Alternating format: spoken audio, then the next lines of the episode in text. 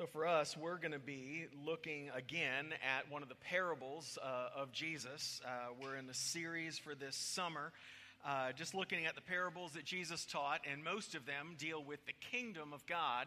Uh, the initial idea that we looked at was the reality of the kingdom, a few parables towards that. Last week, we kind of started to look at what entrance into the kingdom uh, is and how does that happen. Uh, we looked at the lost sheep, the lost coin, and the lost sons, uh, oftentimes called the prodigal son. But Jesus is actually speaking to the ones who think that they are above needing saving. So he's speaking of God's grace, but his point is to those who have missed it. Uh, and so, but today we're going to just see the idea and kind of more the characteristics of what entrance into the kingdom looks like, uh, just in uh, the heart and the humility and uh, what God brings about. So, uh, would you stand with me as we just uh, long to hear from God? This is his words speaking to us. We're going to be in Luke 18 uh, looking at uh, verse 9 through 14. Uh, and uh, this is a parable that Jesus spoke in order to convey the message of the gospel. So he, Jesus, also told this parable to some who trusted in themselves that they were righteous and treated others with contempt. Well, two men went up into the temple to pray, one a Pharisee and the other a tax collector. The Pharisee, standing by himself, prayed thus God, I thank you that I am not like other men, extortioners, unjust, adulterers, or even like this tax collector. I fast twice a week and I give tithes of all that I get.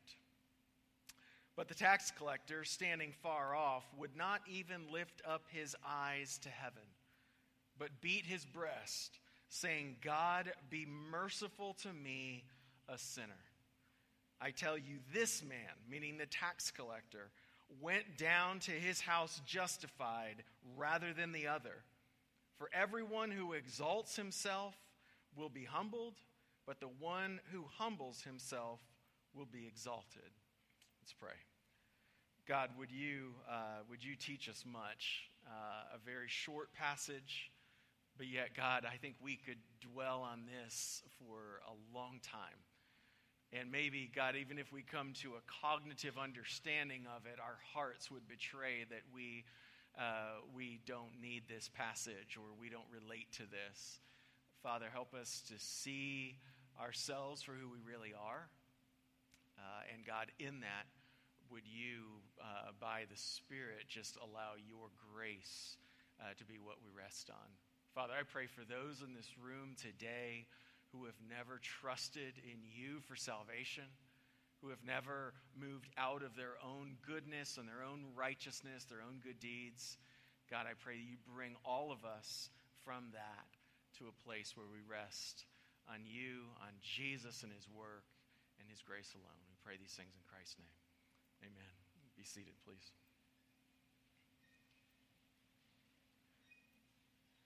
All right, time for the world's easiest trivia quiz. Okay? All right, how long did the Hundred Years' War last? 116 years, right. Okay, what, true. What, uh, what country makes Panama hats? Ecuador. Uh, what is a camel's hair brush made of? Squirrel fur. Uh, the Canary Islands in the Pacific, they're named after what animal? Dogs. It's from the Latin. I have no idea why. But uh, King George's King George the Sixth first name was Albert. Okay, uh, you get my point. How long did the Thirty Years' War last? 30 years. Why didn't you get that one? Right? It's 30 years. Uh, my favorite. Chinese gooseberries are from New Zealand. All right. Uh, we live in a funny world, and, and getting things accurate and, and knowing things is not always easy. Sometimes seeing things accurately is not uh, just uh, totally obvious to us you know, we live in a world where funny things like that happen, or life is often tricky to really see things for what they really are. And when it comes to seeing ourselves, you know, we think a trivia quiz might be tough, but oftentimes looking at ourselves, rightly assessing our hearts, I would say most of us are not that great at self assessment. You know, just look at social media, right? You know, the, those people's lives are just incredible. Uh, and, you know, we only wish that our lives worked out as well as everybody that posted all of these beautiful and wonderful things. Or hang out around guys who either play golf or go fishing. Self assessment uh, is very difficult, right? Uh, you'll get some serious inaccuracies around uh, the ability of those, of those guys. Or think of the way that you assess yourself and uh, your own ability. It's easy to overestimate or even underestimate our weaknesses and our shortcomings, right? We overstate what we're good at and we understate what we're bad at. Or at times we just totally minimize things entirely. You know, think of, think of our sin that we, we uh, actually hurt people with, or even our sin before God. It's so easy to minimize that, right? We excuse our sin well, you know, something or someone else made me do it or caused it. I'm just reacting to what somebody else or something else is happening in my life. Rather than take and own our sin, we minimize it or we downplay it. We reason that it's just, well, this is a normal struggle. Everybody struggles like this, right? Or we just simply deny it. That's not true of me. And so the idea of an accurate awareness of things, a right understanding of things, is not always obvious. And it's, it's not as meaningless as a pointless little trivia quiz. When we are talking about ourselves and understanding our, our heart, our mind, and, and really where we are uh, in relationship with God, an accurate awareness is essential, but it's very difficult to find an accurate awareness of our own sinfulness. Because that's what we're coming to in this passage. Because who does Jesus speak to? In verse 9, Jesus speaks to those some who trusted in themselves that they were righteous and treated others with contempt. So Jesus is speaking to people who thought they had it figured out and looked down on everybody else that didn't. And he goes first to the Pharisee. So in our modern understanding of Pharisees, Pharisee is a negative word because we rightly understand the, uh, the teaching of Jesus, especially that of the New Testament, that, that the Pharisees, uh, they, they, they were outwardly obedient. They did everything right. And so in the first century, these guys were like, like kind of put on a pedestal. We kind of use Pharisee as a negative term, but in first century, Pharisees were up on a pedestal. And Jesus takes a Pharisee and puts him as the first example uh, in his parable. Uh, first thing we look at is this, par- this Pharisee. Why? Because he misses an accurate awareness or assessment of himself. What does verse 11 say? The Pharisee, standing by himself, prayed thus God, I thank you that I'm not like other men, extortioners, unjust, adulterers, or even like this tax collector. Well, I think Jesus is being generous by calling that a prayer, right? Okay. It, this is kind of like the humble brag without the humble part. You know, uh, I'm not like other men. I'm not extortioner. You know, I don't take money from people. I'm not like the unjust, people who treat people poorly. I'm not like an adulterer who don't keep their vows. I'm not like that tax collector over there or Roman sympathizer who steals money from his own people. I am glad that I'm not like that. What's the most common word in that prayer? It's the word I. First person pronoun. I am not like other men. I fast. I give. I give all that I get. He doesn't even pray, all that you have given me.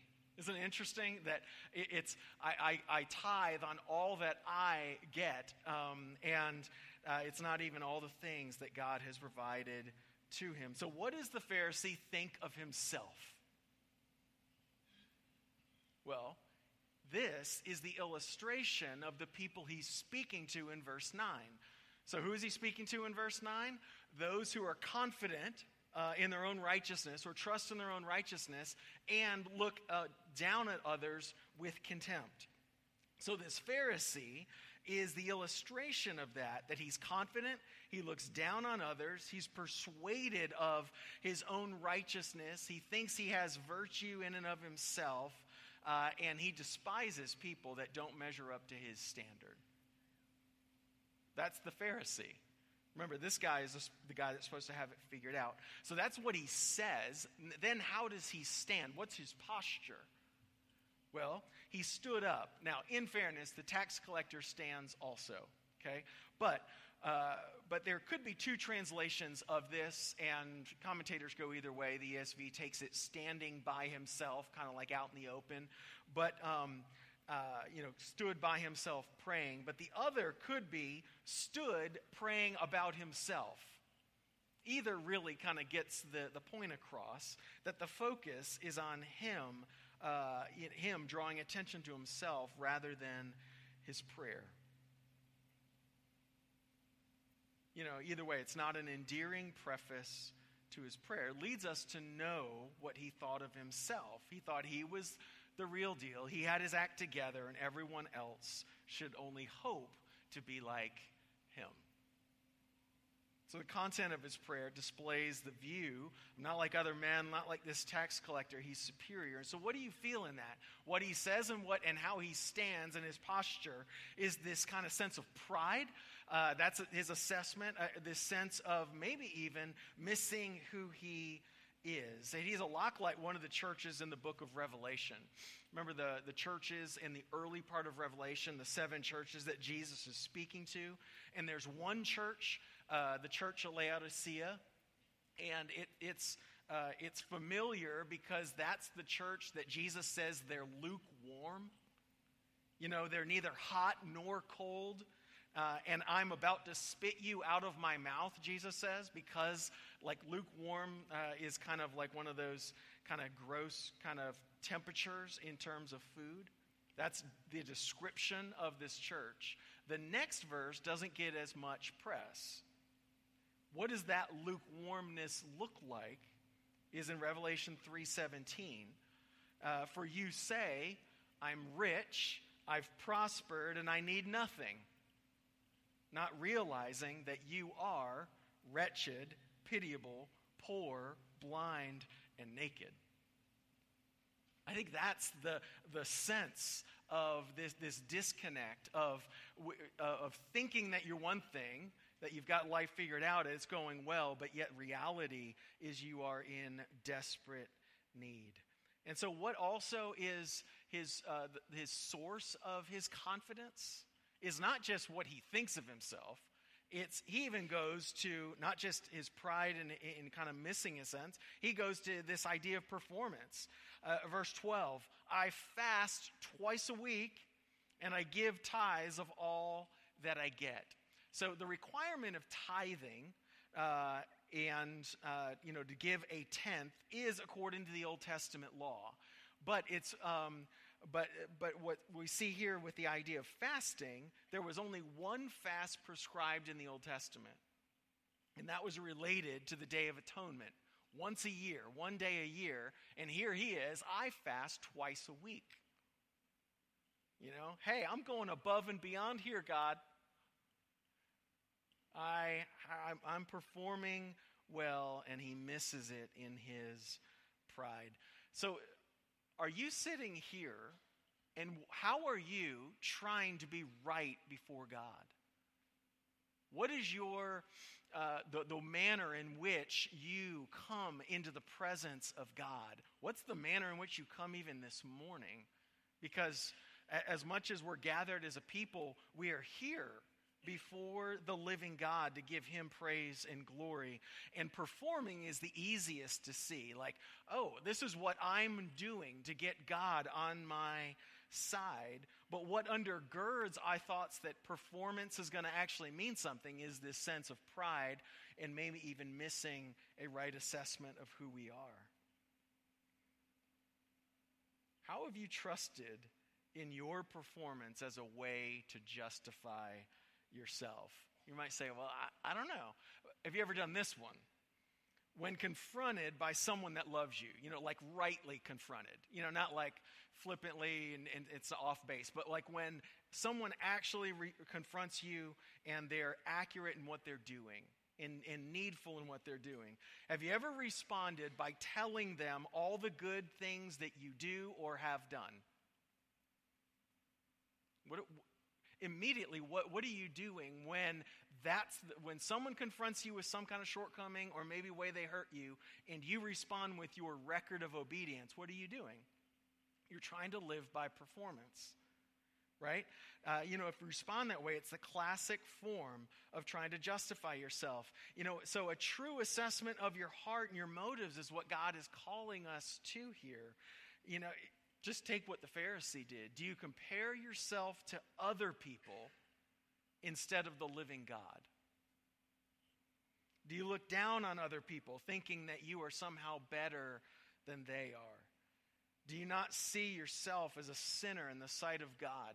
Like on your own, you have nothing that should allow you into his presence? Do you try hard to be acceptable? Do you try hard to be accepted by God? All those things are indications that we don't have an accurate assessment of our own sinfulness.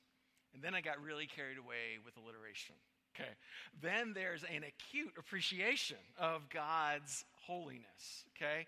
And so God's holiness uh, is the fact that our sin cannot be in the presence of God's holiness. He's completely other, He is morally perfect. There is no flaw in Him. And do you appreciate it with precision, with th- this sense of uh, that it is very much on your mind? Because the first thing is that we miss who we are, an accurate awareness. But then if we even if we rightly understand ourselves, but we, we miss the appreciation of God's holiness, we still miss the need of the gospel. Because how does Jesus describe the tax collector in verse 13?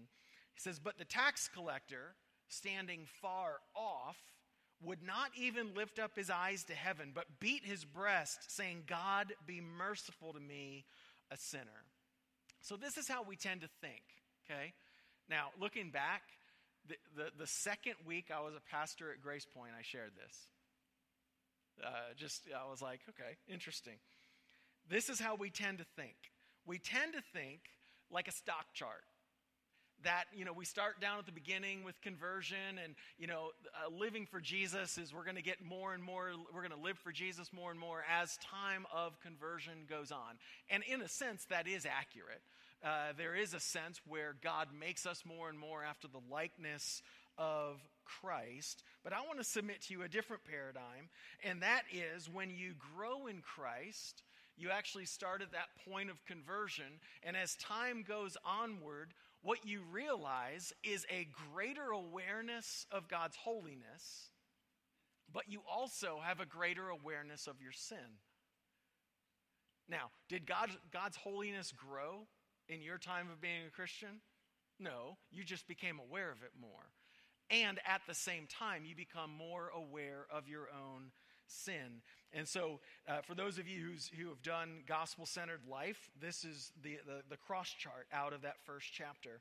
That when we grow in Christ, we all the more see the holiness of God, and then we see our own sinfulness, even if we're seeing gains of, of sanctification and becoming more like Christ in some of our life, we realize, holy cow, the pit was a lot deeper than I thought it was.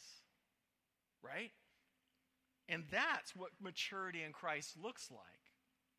Is wow, God is way more holy than I thought, and I am way far more sinful than I be, than I thought when I began this whole walk. And so when you do that, at first you thought you needed a little Jesus. And then as you grow in Christ and you see that divergence grow even more, you're like, I need tons of Jesus. And so by the time you're 50 years into your walk with the Lord, you realize you need Jesus way more than you did when you started. Because we tend to think this way The better I get, the less of Jesus I need. That's not spiritual maturity. Spiritual maturity is the more I grow, the more I recognize I need Him. Do you see the opposite of how that is the opposite of what the Pharisee is doing? And it's exactly what the tax collector is doing. So remember, Pharisee is the hero in first century. Tax collector is like the guy who's sold his own people out to the Romans. And Jesus makes the hero become the, the tax collector the hero, and the one that misses it is the Pharisee. Because what do we see in the tax collector is a humility right? Rather than pretending, rather than this pride that wells up in him, rather than, you know what, I'm going to perform well, what does he do? In verse 13, what is his prayer? God, be merciful to me, a sinner. There is a humility in him. His posture, what does he do? He stood at a distance, he stood far off. He beat his breast. Now, we don't do that in our culture, but in antiquity, that was like one of the greatest expressions of mourning and grief in their day. If someone in your family that you dearly loved died, what did you do? You would beat your breast. It was kind of like this way of expressing grief that you could not even articulate. And there's the tax collector, the guy who is like rejected by his people humbling himself, standing at a distance, beating his breast over his own sin, not even willing to look up, what does it convey? Humility, his feebleness before the living God. He is softened because he knows he is unworthy. He knows that chart, he sees it full well. And so, Andrew Murray, um, a writer back in the 1800s, he wrote this about humility. He said, Humility is the displacement of self by the enthronement of God. That, that we, in a sense, we come off of the throne of our life and God is put in his rightful place. And that's humility, is that we humble ourselves before the living God. But then we also get to this place where we are helpless. So remember, so the uh, humility kind of goes against the pride of the Pharisee. But the Pharisee also was, hey, I fast twice a week, I give a tithe of everything I get. And what does the tax collector do? Well, he realizes he's helpless. It's not that he performs well, he's helpless. Not only is he humble, but he's helpless. God, be merciful to me.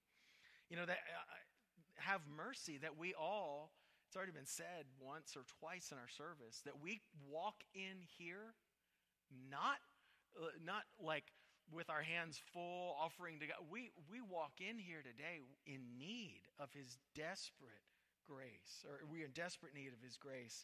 It's interesting that, that who the, the tax collector sees as the active party in his prayer. His prayer, God, be merciful that he's the recipient of God's actions. Whereas the Pharisee was the active party in his prayer. What does the Pharisee know? Is that he cannot save himself. He is what he defines a sinner. And that is anyone who has rebelled against the living God, anyone who has lived uh, for themselves and themselves alone, and in a sense, a sinner deserves nothing from God, yet that person knows that they need God and His mercy. So, R.C. Sproul, when he was commenting on this parable, he said the difference between these two men was not that one was righteous and the other a sinner. That's not the, that's not the difference. They were both sinners. The difference was that the tax collector knew he was a sinner and repented of his sin. This, this repentance and faith is that, God, I have sinned against you. God, I know I cannot save myself. Uh, you know, that you, God, are the only Savior of sinners. Please show me your mercy. So it's not just repenting of sin, like I, I'm a sinner, but it's God, you're the only one who can save. It is repentance, kind of confession, and uh, kind of a turning from it, but also faith that Jesus is the only one who can do that. And the first time that you pray that prayer, not words, but from your heart, that's called conversion. That's when you go from what Amazing Grace talks about, from blindness to being able to see, uh, from going from death to life. When you recognize your sin before God and know that you can't save yourself, you confess it before Him and you beg for His mercy, He promises by the Holy Spirit to come and make you new. It's really interesting that we, uh, I don't know if you caught it, in the song that we sang, Glorious Day. Um, and I'm struggling to find it. There it is. Uh, in Glorious Day, uh, did you catch? I was buried beneath my shame. I was, uh, I was buried by that, and who could possibly carry that kind of weight? I was in my tomb. My tomb of what? Trying to live rightly, trying to, to, to get it right, trying to, to, to be good enough. Uh, I was breathing, but I wasn't alive. Uh, all my failures, I tried to hide. I tried to cover them. I tried to pretend that they weren't real. And all it was was our tomb. If you can relate to that at all, the promise of the gospel is that Jesus wants to free you and free us from our striving and actually offer us his grace. How beautiful that. You know, out of the darkness into his glorious day. It's the resurrection power of bringing someone who is dead, trying to do it right, and brings them to life in Christ. And the only way through that is humility. So Andrew Murray again kind of goes goes to this. He said, "Here is the path to the higher life. Down and lower down. Just as water always seeks and fills the lowest place, so the moment God finds men abased, which is kind of low, and empty, his glory and power flow in to exalt and to exalt and to bless. Did you catch that? It's not just be low and be miserable, but as we humble ourselves, God comes in with His glory, His grace, and He fills. He shows His blessing to us, and He is the one who actually causes us to rise. And that's why resurrection is not just something that happened on Easter Sunday, it's the story of the gospel. Death and resurrection, humility to then living in the power of God. And so there's this sense where we all have to come to that place of beginning a relationship with God where we repent and trust uh, in Christ alone. And then it becomes an ongoing part of our life because then we start acting like the Pharisee again. But it's not that we are now need to re up our relationship. It's just this sense where our hearts are kind of going back to the old way and God is calling us back. But then here's the astounding part for the, for the original hearer, the astounding acceptance by God. That in verse 14, Jesus shocks his listeners. I tell you, he says, this man, the tax collector, went home justified rather than the other. Justified right before God, uh, in standing before God with God's smile upon him. Who goes home justified? The tax collector. And Jesus says, I tell you, like emphatically, this is what's going on. And this is absolutely confounding to the first century, first century here. The one who outwardly looked good, the Pharisee, was the one who should be accepted. And yet Jesus says it's the tax collector who is right with God. We live in the suburbs of America. We live in the suburbs of a southern city There is a lot of outwardly looking good. There's a lot of church going. That does not mean you are right before God. The only way that occurs is to humble yourself before Him in repentance and trust in Jesus as your Savior. Looking good. Well, we all know We can fool each other, but we can't fool the living God. And Jesus says this For everyone who exalts himself will be humbled, but the one who humbles himself will be exalted. And I think that's what helps us understand uh, why your goodness and your actions and your coming to church and your being a good person, you being, you know, honest and fair in your dealings, you know, maybe even being a, a pretty generous person. This verse helps us see that all of that is rubbish before God because none of us can be good enough. Unless you humble yourself before God, you will be humbled by Him. We all fall short. Repentance and faith is the only way into the kingdom. Repentance and faith is the only way to be right before God. It's there that we find Him. It's there that we find uh, that we find Jesus. Because it's interesting when you think about it. When you think about it, you're saying, "Wait a second. The Pharisee is the one who did everything right." at least outwardly, and he's now being humbled. The one who did everything wrong, he's the one that is now accepted. Here's the beautiful picture of the gospel is that you and I are accepted not just by forgiveness, but by the righteousness of another. So there's a there's a pitcher that used to pitch for uh, the Baltimore Orioles, Todd's uh, Todd's team, and uh, uh his name was Jeff Schneider. He pitched and played one year of professional baseball. He pitched in 11 games his entire career and gave up 13 earned runs in those 11 games. Let's say that's not good, okay? Because they didn't pitch very long, okay? Uh, and but his baseball card is valued well over hundreds of dollars. You know, like that guy's worthless. Why would his card be worth anything? Well, Bobby Bonner, he played four years of baseball. Uh, he only appeared in 61 games.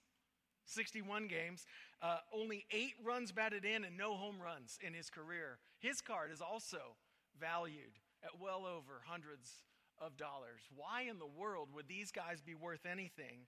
Is because they are on the same baseball card as Cal Ripken Jr.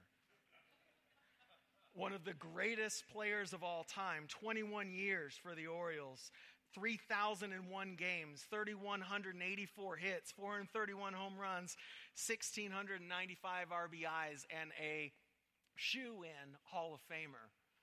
Well, if you are standing on your rightness and your ability and your record, quite honestly, that's worthless.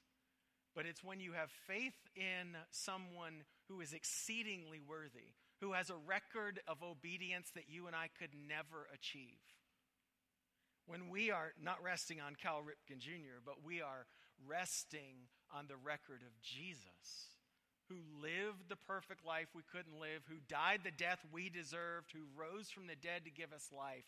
If you are resting on him, you repent of your sin and have faith in you have entrance in the kingdom of God. And how beautiful is that? Because then nobody can celebrate their own goodness. And ought to bring a deep humility among God's people. That we gather, we gather, as one author said, as one beggar trying to tell another beggar where there is food. Not that we have it figured out. We come humble because our God, in His grace, has made an amazing amazing move of resurrection in our lives. Do you know him? If you don't, we would love to introduce you to Jesus that you might have faith in him and entrance into the kingdom of God. Let's pray. Father, I pray that you would bring us out of any sense of self reliance, bring us out of any sense of thinking that we are better than somebody. God, help us to not compare ourselves to other people because, God, we all far, fall woefully short of your glory, your greatness, your perfection, and your holiness. Yet, God, because of your grace, when we humble ourselves, you exalt us. You bring us close. You make us new. God, I pray you draw us to yourself. Father, for those who have known you for years, I pray, God, that you would uh, bring about a newfound humility uh, in us by your Spirit. God, that you might be the one who builds us. Thank you for your word. Thank you for the promise of the gospel. And we pray these things in Christ's name. Amen.